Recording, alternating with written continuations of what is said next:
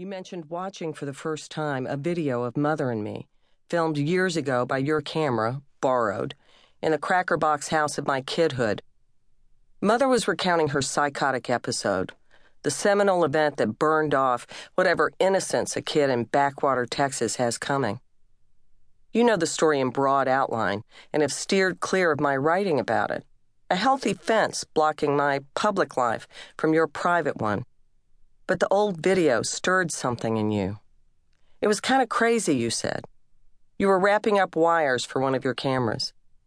I thought you meant Mother's story of taking a carving knife to kill my sister and me when we were little.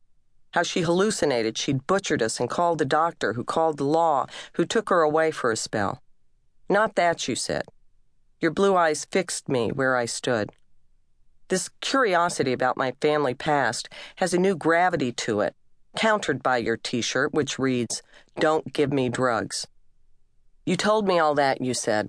The way Grandma told it was strange, like it happened to somebody else. Crazy. She said, You were just so precious, I thought I'd kill you before they all got to hurt you. Then your girlfriend called from the next room, and the instant was over. I'd all but forgotten the tape, so after you'd gone, I played it, maybe for the first time all the way through.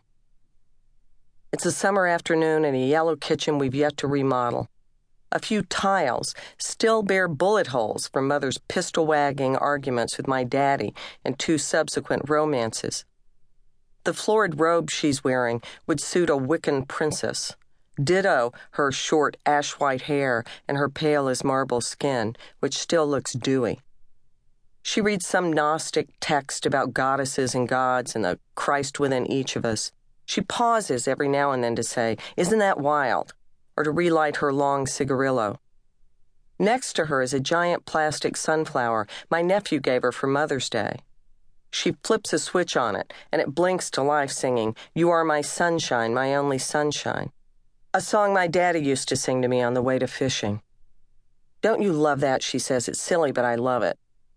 I ask what she was thinking on the night in question, and she says, I just couldn't imagine bringing two girls up in a world where they do such awful things to women. So I decided to kill you both to spare you. How long had you been drinking? Oh, I wasn't drunk, Mother says. Maybe I'd had a few drinks.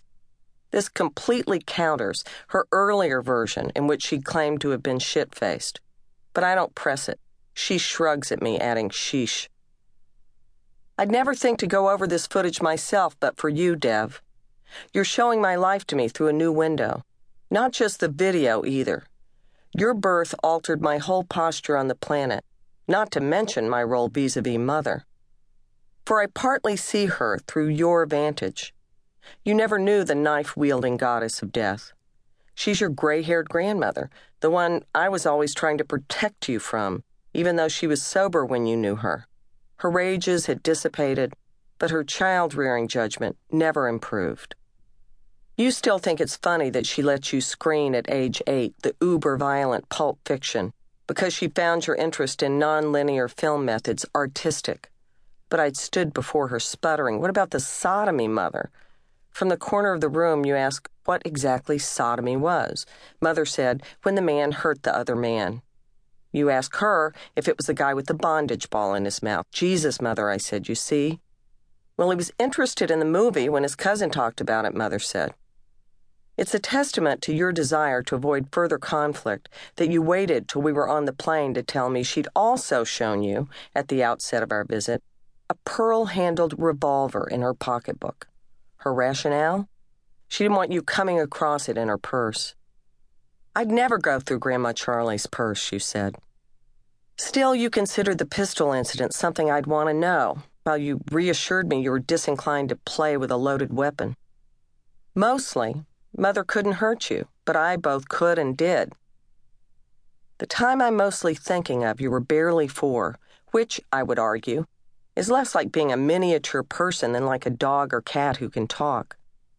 Your father and I were coming to pieces, and not long after, you came to see me in the hospital. You remember the embossed smiley faces on my green slippers. You remember the red haired woman so psychotic, she once landed in four point restraints just about the time you got there with your Ninja Turtle lunchbox, and you could hear her howls.